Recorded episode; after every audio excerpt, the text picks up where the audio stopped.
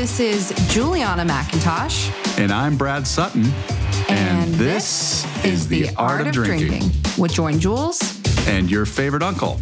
This is the best home bartending podcast, where you learn how to make two drinks a classic, and a twist plus a little backstory on the cocktail. so you have an interesting story to tell when you serve your guests.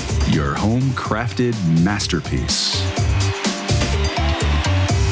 All right, Uncle Brad.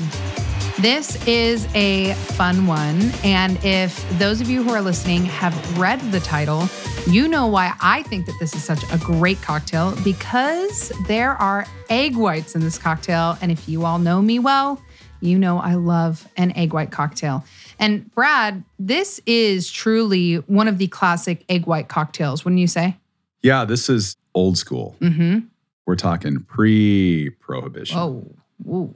Oh, yeah, turn of the century Wow. cocktail. And it's like, I'm telling you, this thing is crushingly good. It's It so is one of those cocktails that people are like, I hate gin. And I'm like, hmm, do you? Because I'm going to make you a drink and you're not going to hate gin. That's the one everybody should make. If you have a non gin believer, make this cocktail. Yeah, no, the Clover Club is like so, so freaking good.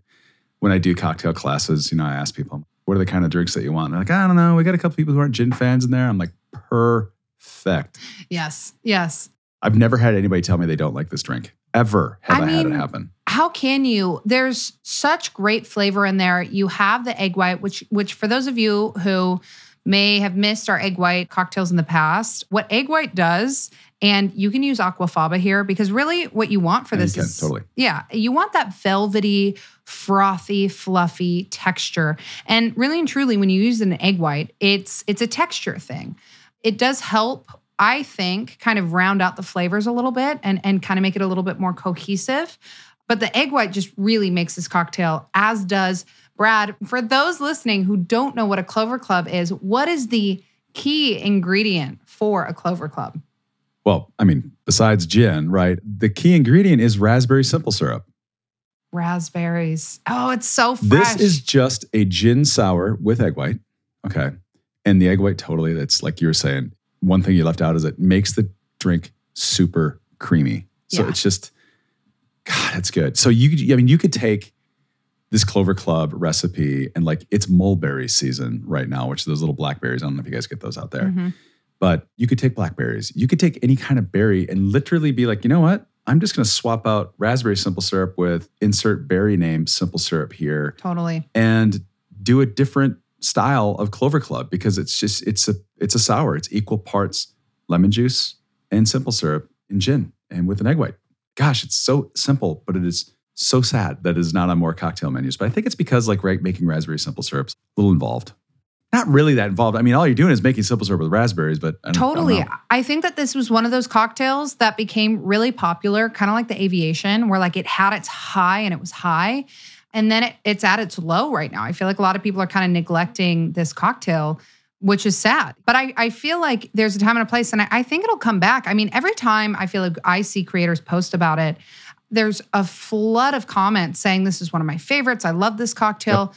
But it's I feel like there's it's not shared enough. So I'm super stoked that we're talking about it today. And Brad, you kind of touched upon it too. This is for those wondering what's a great cocktail to start, whether I'm starting my home bar. This is a great cocktail because once you make it right, like Brad's going to show you, then you can totally switch it up. I mean, you can Yeah. change the syrup in this. You can change the spirit in this if you wanted. I've done it with mezcal before. I, I'm not afraid, you Ooh. know? Oh my Uh-huh. god! Like a oh my god! You could do a strawberry simple syrup with mezcal. Oh, I'm gonna go try that. Oh yeah. So it's it's a great cocktail to to learn how to make it right and then play with it. Come on. All right. Well, I mean, short intro, but I mean, listen, this thing is too exciting to I know. kick around anymore. I think we got to get into the cocktail. Brad, last thing I want to say. Okay. because this is a hack that I'm actually not touching upon in my recipe. I thought about doing this recipe and I was like, I've posted this like every year. It's too easy. I wanted to spice things up. So here's my hack that I'm not sharing today. I'll share with you right now. My hack when you're in a bind and you really want to make a Clover Club, use raspberry jam. If you have it, I mean, I don't know if you do. Maybe that's a weird. Some people might be like, I've, I've never had raspberry jam in my fridge. But if you do, and you don't have time to make a raspberry syrup, you don't have fresh raspberries, whatever it is, use a little bit of jam and use that as your sweetener base, that raspberry sweet base, and make your clover club. That's like a, a little hack. Okay, so that's that's a good thing to call out. I have seen raspberry jam recipes. I still think you need a little simple syrup in there. Yeah. A little, but the jam definitely adds some sweetness and definitely imparts raspberry flavor. So that is a good hack. So if you're in a pickle, grab the jam. Let's talk about this and then let's get into a little bit of kind of the backstory on it. And then you're gonna round us out with some tips. Let's let's let's get jamming. Okay. Let's let's learn how to make it. that is so corny. boom. That was awesome. I like All it. right. Time Cool. for a drink. All right. Yeah. Sip up. All right, here we go. Right, Brad, I, I feel like in the beginning I kind of preached about learning how to make it right the first way. So why don't you kick us off? All right. I can preach it. Preach I can preach it. My brothers and sisters, let me bring you to the church of the Clover Club. Well, what I like to do here, Jules, Mhm. is I get two ounces of a gin, and it's a, this kind of like a new gin, right? New Western style gin or contemporary gin. It's Brockmans. Mm. And this Brockmans gin is a little floral, a little herbal. It's on the sweeter side of gins, if you will, not a super juniper punch in the face. Yeah. Okay. I have made this with London dry gins, which are fantastic. And I've also made this with a Plymouth gin, which was equally fantastic. But I'm using today Brockmans gin. And that's, of course, after I have put my coupe glass in the freezer Everybody run right now, freezer time, your coupes. All right, everybody just put your stuff down. Put your coupe glass in the freezer. There you go. Mhm. All right, and then once I've got my two ounces of gin, I put that in the large side of my shaker. I actually back up. First thing I do is I put the egg white in there first. Right.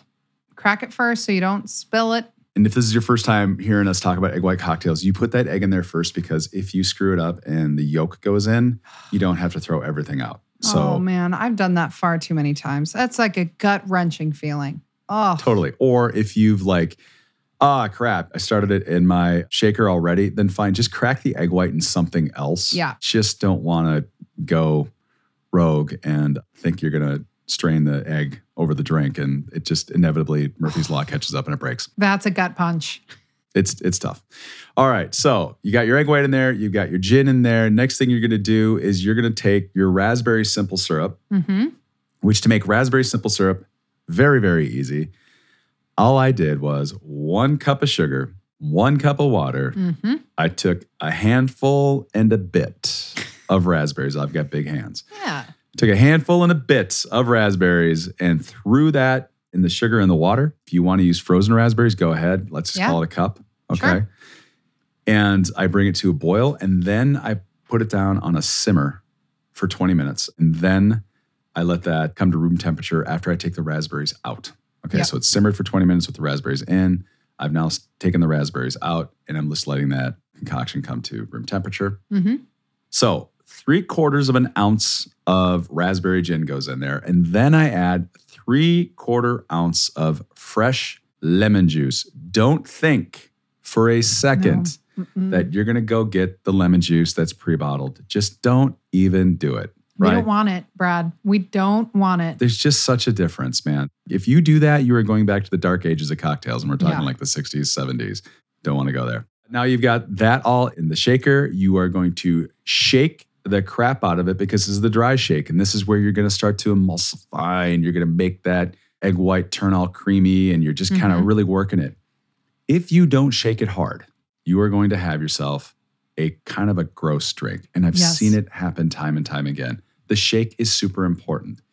It's not a roll, it's not kind of a little movement. It is a violent shake that you're doing. And then you're worried, oh my God, this thing might blow up on me, right? It's true. A good tip for that too. If you if you don't think you got the power, get a hand frother and froth it. You'll see it froth up if you use it because you're only doing it on one side. So you'll see it. fro- It's like frothing your milk in the morning. That's what you're supposed to be doing by shaking. But if you if you can't do it, try the hand frother as a as a little trick. It doesn't work as good, but it works. Yes, yes. That's what I was going to say. It works good, not great. But if you know you're not going to be able to shake it well, just try that out. It's better than gross, which is what happens if you don't shake it. Yeah, it's true. It's so true. Now you've sufficiently shaken and frothed your concoction here. And so uh, let's just say, let's call it 30 seconds, right? hmm So now you're going to crack that shaker open. And by the way, while you're shaking, sometimes it does pop off. So just kind of be ready for that. Like have your hands on both sides of that shaker, that Boston Shake shaker. towards you, 10 right? on 10, 28, 18. Yeah. And then small cup towards you. So if it does blow for some reason and you have an epic fail, it goes all over you and not the person who you're making Right. the drink for. I've Unless that done that. person's you. then it's like a blessing. We're preaching, the gods have blessed you now. You say, So, sure true. Anyways. All right. Now you're going to take your small side of your shaker because the contents are all going to be in the big side of the shaker, and you are going to add ice, lots of ice, all the way to the top, ice in the small side. Hand up. Can I? Can I Question say? in the, in the back? Yes. Yeah, yeah, me here. So actually, what I found, and I think it was just a numerous amount of content creators who are experts in the field. I saw them do this. So I'm not taking credit. One large cube with a little handful of small, like regular one by one ice.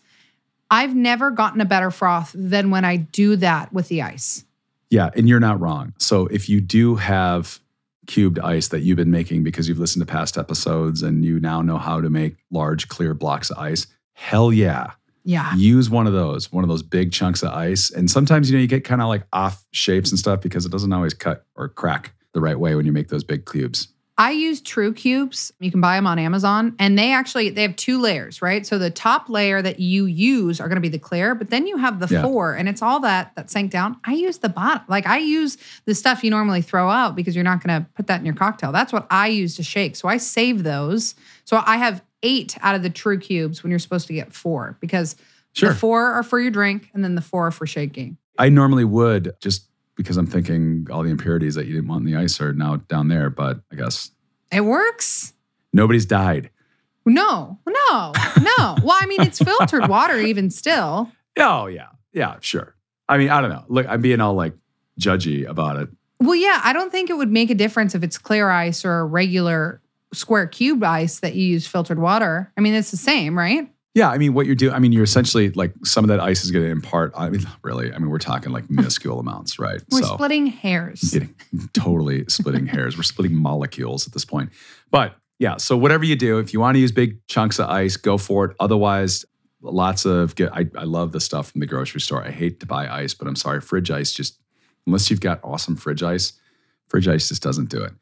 And you want the ice to be dry too. Yeah, I had to bring that up because I wanted people to know. I've had a lot of people be like, I've done everything that people tell me to do and I can't get a good froth. And I think that that's the best tip. Then really invest in the ice.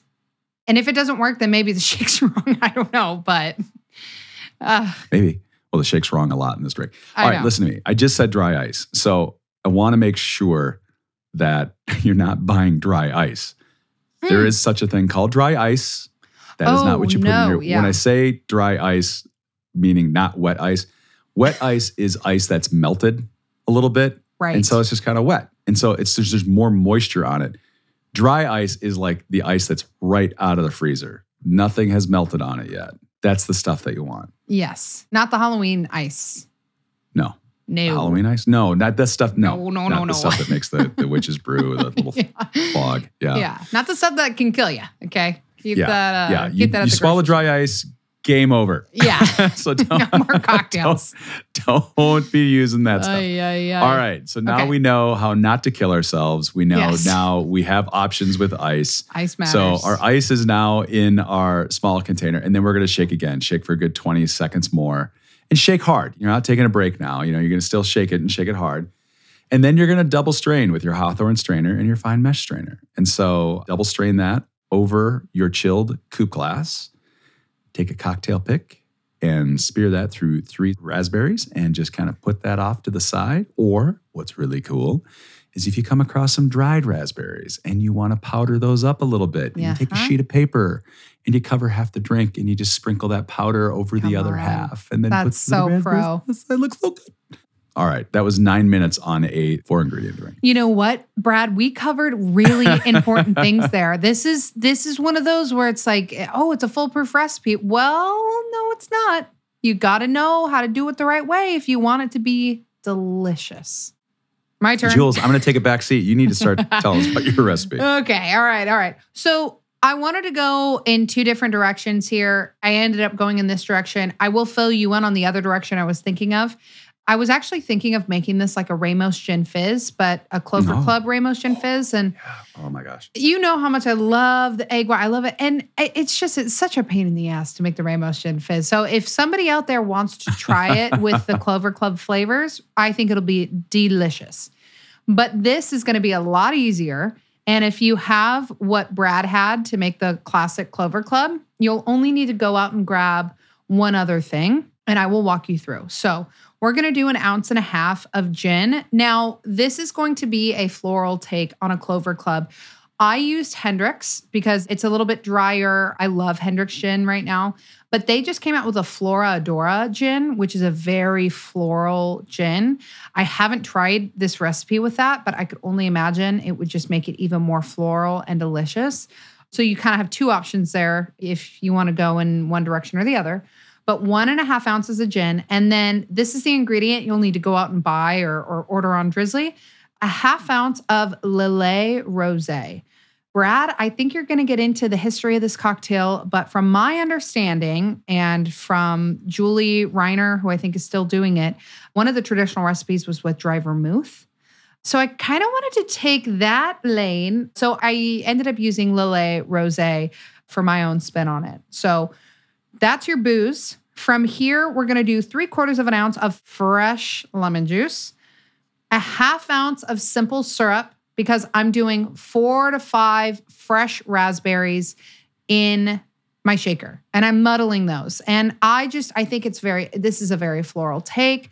I really wanted the fresh raspberry flavors and really get that earthiness from the raspberries. So I'm muddling these here. Again, make it how you like it. If you want to make the raspberry syrup for the classic and you want to try mine, you can do that and you can use that. You can go in two different lanes there. You can go the fresh raspberry lane or you can use the raspberry syrup. Yeah, I got a, I got a question. Okay. What's up with your raspberries being earthy? No, fresh raspberries have like an earthy flavor to them. They do? I think so. Yeah, when they're freshly right. muddled, I feel like they just have like more fresh, earthy flavor. Where when they're in the simple syrup, it's so sweet. Okay. It kind of takes away from the freshness of the raspberry because it's you're getting the sweetness, Yeah, I guess I'm thinking I'm, my my mind is wrapped around the earthiness. my mind is wrapped around sweet.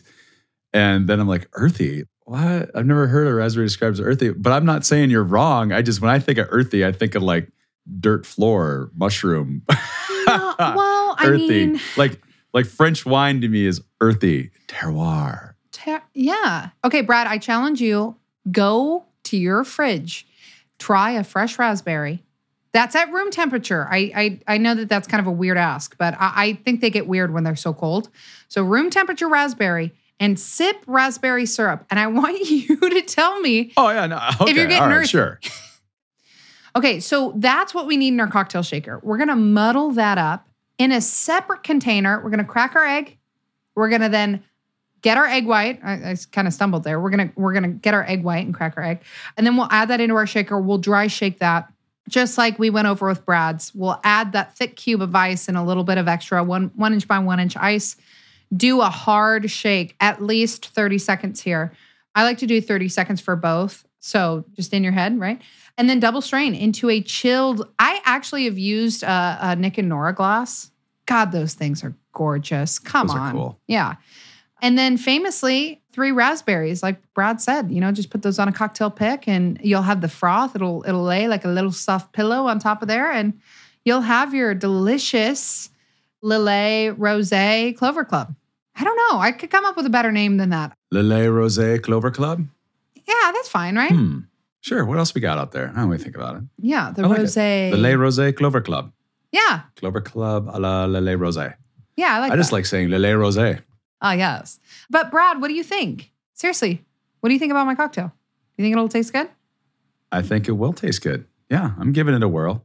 I'm, I'll, I'll give it a whirl. I think the fresh raspberries really, really threw you, but I challenge you to try it. Earthy raspberries Earthy. throw me. No, this cocktail's delicious. Trust me on this. It's it's delicious. It it is gonna be a little bit different than Brad's. Definitely more floral. But I think it's a fun recipe if you're already going out to buy these ingredients. Just buy the Lillet Rosé and, and try both. I mean, shoot, you know, why not?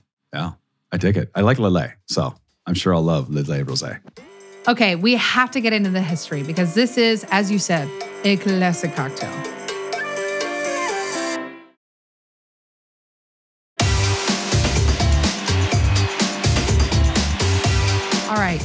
We have talked about what to do and what not to do when making this classic cocktail. Now, Brad, bring us up to speed on why this cocktail is a classic cocktail. Yeah, this cocktail is interesting because it rose and then it declined and then it came out of the ashes. And then I heard you say earlier that you kind of feel it's in decline again. I do. Let me think like, yeah, let's let's explore that, Jules. Just I just don't see it on a cocktail menu, do you? Honestly, I never do, which is really weird because this is like a lights out drink. It's a lights out drink. Totally. So I, I think I think people are maybe sleeping on the Clover Club. They're sleeping. Yeah. Well, let's talk about the Clover Club. And before we talk about drink itself, I want to just talk quickly about gentlemen's clubs because they seem to come up a lot in Mm. cocktail lore. And for those of you who maybe haven't listened to some of these episodes in the past, you hear about gentlemen's clubs, and it's not the same thing as what you would consider a gentleman's club today. Right. The gentlemen's club back in the day was simply a private space and it was designed to bring men together. Think about it like almost like a country club, just not as vast. It's a club and it was in a building Mhm. and there was like a meeting room, a parlor for games, they had a bar, no they had women. a restaurant. No women. No, no women. And that's just because of how societal norms were back then. And there, Totally. there were some actually uh, women's clubs that were set up as well. But the Gentleman Club popped up and actually really popular amongst countries associated with the British Empire. So India, Pakistan, Yeah. Bangladesh. Yeah. So Interesting. so naturally, here in the United States, there's some identification here a little bit with England. And so we had gentlemen's clubs set up here as well. So the Clover Club, which is a lot like the Schuylkill Fishing Company, which was a club. Remember when I talked about that in the Fish House Punch? Little club of guys came together. it was more about Oh, eating and drinking, right. and you know, yeah, it was originally about fishing. Uh huh. Well, the Clover Club, same thing. They were about eating and drinking. But unlike the story I told you about what gentlemen's clubs were like, and actually the the Schuylkill Fish Company, what their club was like, these guys didn't have their own building. But what they did is they met at a hotel. And so the club was established in 1882 in Philadelphia at the Bellevue Hotel, which was on the corner of Walnut and Broad Street. Now, so the drink was invented somewhere around the turn of the century. We don't have the exact date. So it could have been the late 1800s, could have been 1900. Hmm. In 1901, it makes an appearance in print. The New York Press called for gin, lemon, lemon juice, sugar, raspberry syrup, and egg white. hmm And then in 1904, the club moved. And the club moved across the street because the owner of the hotel, of the Bellevue Hotel, he went to work for William Waldorf Astoria. Mhm. So the Waldorf Astoria. Yes. And that's up in New York. Right. And so this guy owned this hotel down in Philly, worked for Astoria up in New York, comes back to Philly, buys a property across the street, and with all the fine appointments of a typical Astoria, opens the club. And now this is the Bellevue Stratford Hotel. Okay. And this is not necessarily considered the home of the Clover Club, the drink, but I bring this up because a lot of times people associate this drink with the Waldorf Astoria. Right. And the Astoria did not invent the drink, which is up in New York. They invented it down in Philly. Mm, Now, it became popular because it went on the menu up at the Waldorf Astoria because this guy who owned this club that Right, these guys were meeting at is now, yeah, he brought it with him. He's like, hey, look, I got this great drink we were making down in Philly. So, Now it's up at the Astoria. And back then, New York was like the center of the universe, right? And so people coming through New York, you know, they got to know the drink and like fame, all these famous bartenders that came in and out of New York, went over to Europe, yada, yada, yada. Bartenders were writing books like bartenders are doing, you know, podcasts and, and, and Instagram videos today, right? So back then they're writing these books, and it was again written in print in 1908 in Jack's manual. It was recipes for fancy drinks and when and how to serve. Hmm. Yeah, and so that was a drink that featured the Clover Club, and it starts to get even more popular. And it's really cool. You can actually find this book online. I was paging through it earlier. And then his recipe was just simply two ounces of dry gin, raspberry syrup, a teaspoon of sugar, and egg white. But in a sprig of mint, but they don't talk about the lemon juice there. Yeah. And there's mint in there. Yeah, yeah, as a garnish. Oh, okay. You know Okay. what? So the gar- here's the interesting thing. So egg white cocktails, they can have an aroma to them, right? The egg white does. Mm. So oftentimes if you dash a few bitters on top of your egg white cocktail or maybe a couple of mint leaves, you can help offset that smell. It doesn't stink, it's just I don't know, it's it's just an aroma. For some people, they can pick that up more than others, I think. Because I've been asked that too. And I'm like, I, I don't ever have an issue, but people do. So that's a that's a good call out. Yeah, I don't want to ruin egg white cocktails for you, but it does. It, it smells a little bit like a damp dog. It can. It Yeah. can. Don't deter don't people, let Brad. that deter you from drinking these oh, egg yeah, white yeah. cocktails. People have just started running away. oh, they're like, oh yeah, that's just what I want. Damp dog in my mouth. Oh, Wonderful. Yeah. God. Mm. No, it's not that bad. Come on. So I, I bring up this variation and lemon juice, no lemon juice, and then yeah, eventually the drink like like, like again, it was this is popular drink, right? Coming through and up to prohibition. Sure. people were mixing it with vermouth. And so suddenly this drink, which was super cool, and it's like it's a it's a sh- pink drink, man. Like Oh, yeah. it's funny when again when I do bartending classes, sometimes these guys in these bartending classes, I mean, they're like wearing a flannel shirt, they got big mitts on their hand, and they're like totally like guys, guys, right? And I hand them this pink drink in a coupe glass, and you could see their wives like teeheeing, you know, Totally.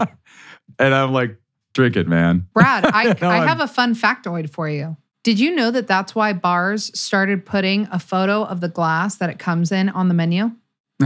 I believe that. Someone came in like a marketing perspective and was like, well, if you start adding the cocktail outline of what the glass is going to come in on the side of the menu, more people will order. And sure enough, that's what started happening. So now you'll see on Yeah. menus, and that's why. That's why it's so men will order these drinks. Yeah, well, I, I think also it probably helps people not order. Right. Oh, I've totally done that. I'm like, I want to, I want to drink in a stemmed glass that I know is going to be refreshing, and it's nice to know Yeah. which ones those are by seeing the menu. So yeah, fun fact.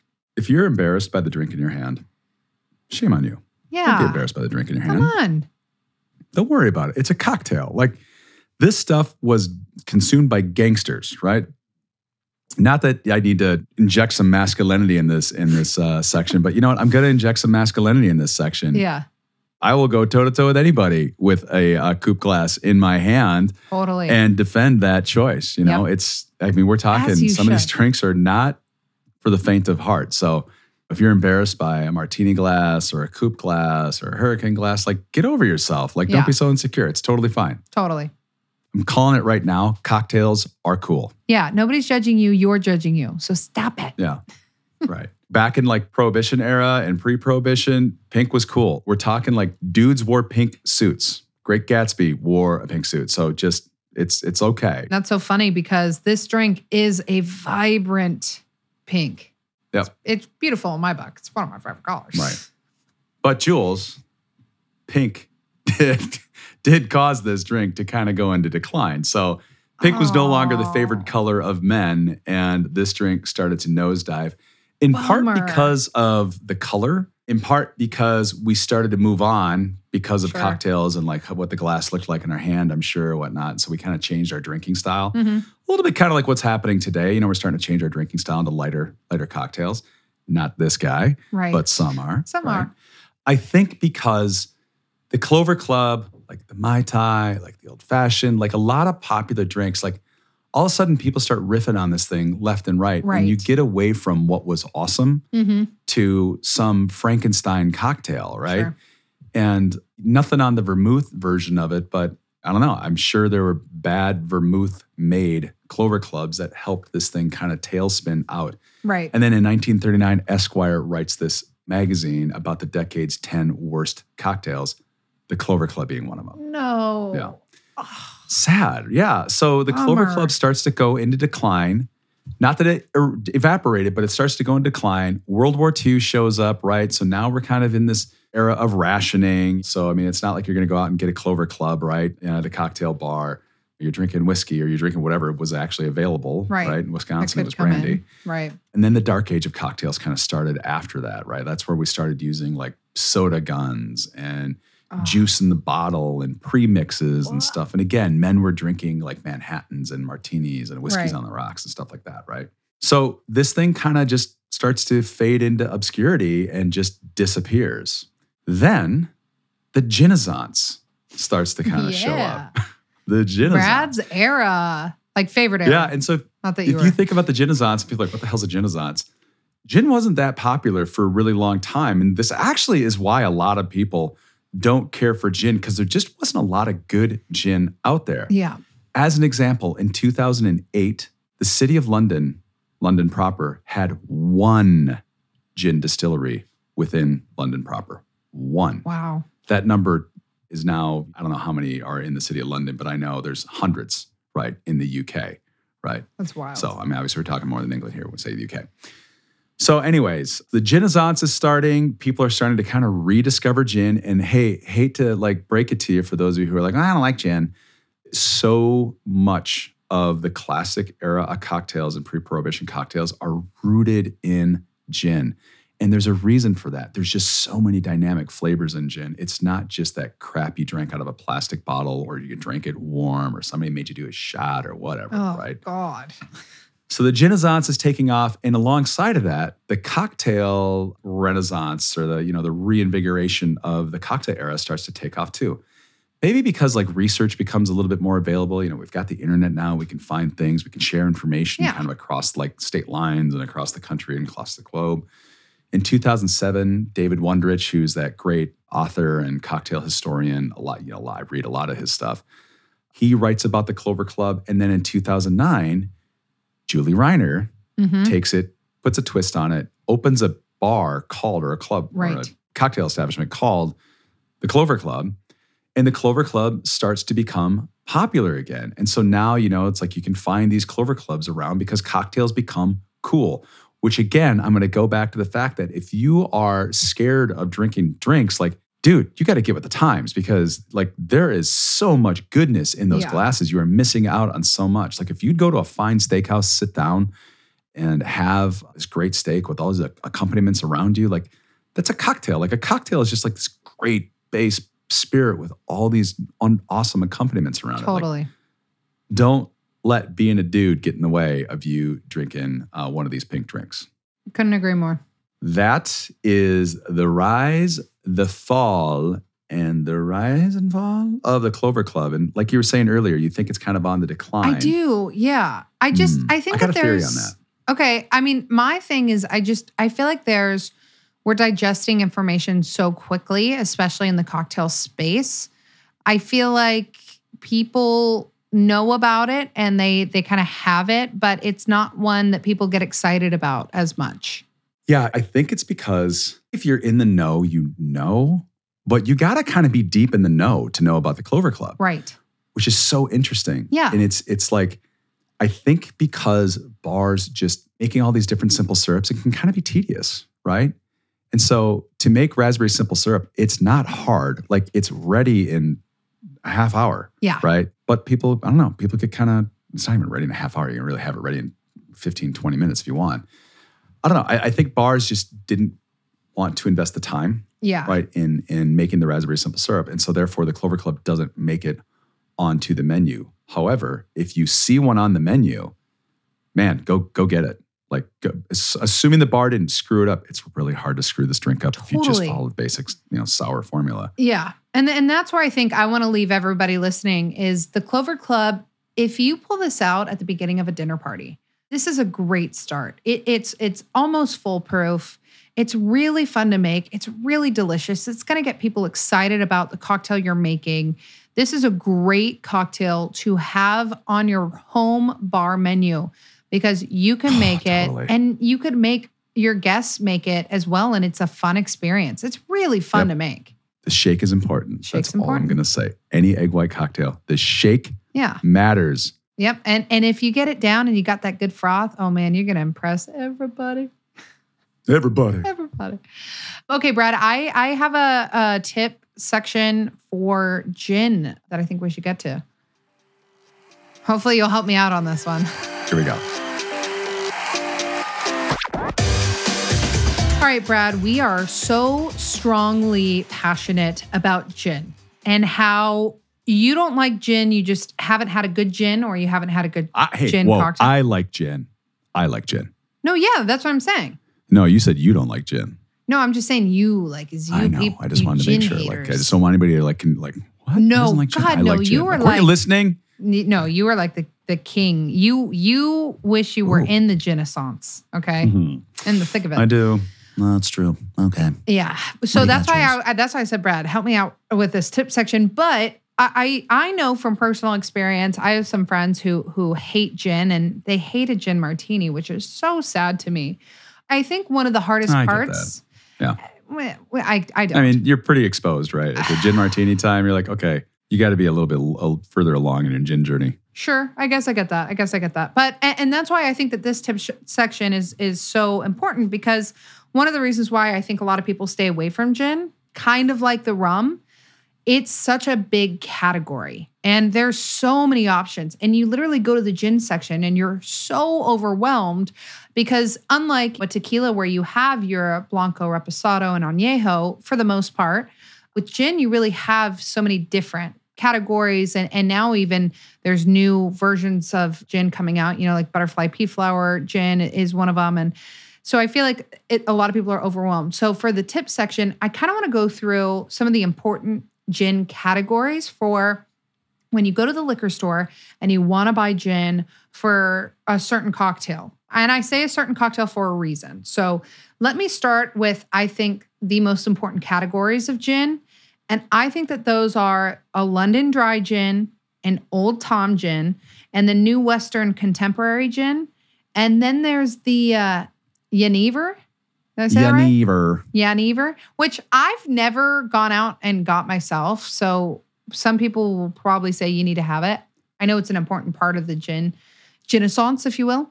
Uh, an important part, the Jenever is, but that's what started gin. Yeah, that is where I know, and that's why. I'm like, I'm Yeah. gonna have so many haters, but I, I'm gonna be completely honest and candid with everybody. I've I've never actually really gone out and, and If gotten you it. if you see a gin out there and it's like a Holland style gin, that's a Jenever. But then there's like variations in the Jenever. And listen, Jenever is hard to come by here in the United States still. I've seen it start to pop up, but you're going to need to be in one of your kind of specialty liquor stores, like one that car- carries stuff that's a little more variety on things that might go deep into a category. Jenever is one of those things that it's just, it's hard to find. And I'm telling you, if you find yourself in Amsterdam, yeah, just go check, do like a Jenever tasting. Oof, yeah. I'm not hating on the Jenever. I just I think maybe I just don't see it as much as some of the others that I just haven't really had an opportunity to dive into it. But Yeah, I mean, we we kind of think. I'm sorry, I don't mean to cut you off, but it's like we we think that we should just have access to everything. I know. right today. like, oh, well, what do you mean that's that's made there and it's not made here? It's so weird. Like, how how can I not get my hands on that? Well, the fact of the matter is, you just can't. Especially if there's not a market for it, right? Because people don't understand it yet. But people should definitely start exploring on the Nevers. And I'll say the same thing about brandy, by the way. People need to, I don't know what's going on with brandy, but people need to go hug a brandy. we'll talk about that another time because I'm so with you on that. But I will say the one that I have notes here and I, I didn't add, but now that we're talking about it, isn't a Plymouth style gin super important to have as well? Yeah. I mean, you got to Well, yeah, that's a very specific style of gin. In fact, Yeah. Plymouth was Plymouth gin. Like that was they were the only ones who could make Plymouth gin, and then finally, like they had to give it up because I think it was the British government was like, "Hey, look, if you're gonna if you're gonna capitalize a category, you've got to at least say what's in it." right, right. Well, and so now that we're talking, I mean, people are like, okay, great, Jules, you just made me even more confused and overwhelmed by the gin hmm. category. And I get it. But I will say, I think, and Brad, I'll let you do your two. I think the two most important to have is a London Dry and the new Yes. Western contemporary style gin. Those are my two. And and for a London dry, I'll say you'll use that for cocktails like a martini, a Negroni, your very classic cocktails. And the and the contemporary style gin, that's the more floral. There's a lot of different flavors out there. You'll use those for uh, bee's knees, if you will. I like to use those in a French 75. And so that's the two that I Oh, say. interesting. Yeah, those Yeah. are the two that I would say you would want to have in your bar cart to at least start with. But Brad, I'll let you I'll let you take that away and kind of give yours and I don't disagree. I, I think it all comes down to personal preference. Here's the thing about gins: it's it's such a big world out there, Mhm. and everybody's jumped into Totally. the gin game. I mean, one, it is like if you're gonna like go make whiskey, you got to let that stuff age in barrels. So what do they do with that while they wait for the whiskey to come of age? They start making clear spirits like gin. You know, Uh-huh. it's neutral grain spirit that's flavored with botanicals. Juniper being one of them, and juniper must be present for it to be considered a gin. Now, Western Correct. style contemporary gins, it doesn't have to be a very strong juniper f- flavor at all, and oftentimes it isn't. It's just kind of like they may have like waved juniper by the bottle. That's fine. hey. That's fine. You know, I mean, it's kind of like, all right, we got a little broad with the category, but like if you want like a classic style gin, London Dry, but then go and taste a couple. There's a lot to choose from, so there are going to be a lot of bad choices out there, just like there's a lot of good choices. Right. And it doesn't have to be a super expensive gin to be good.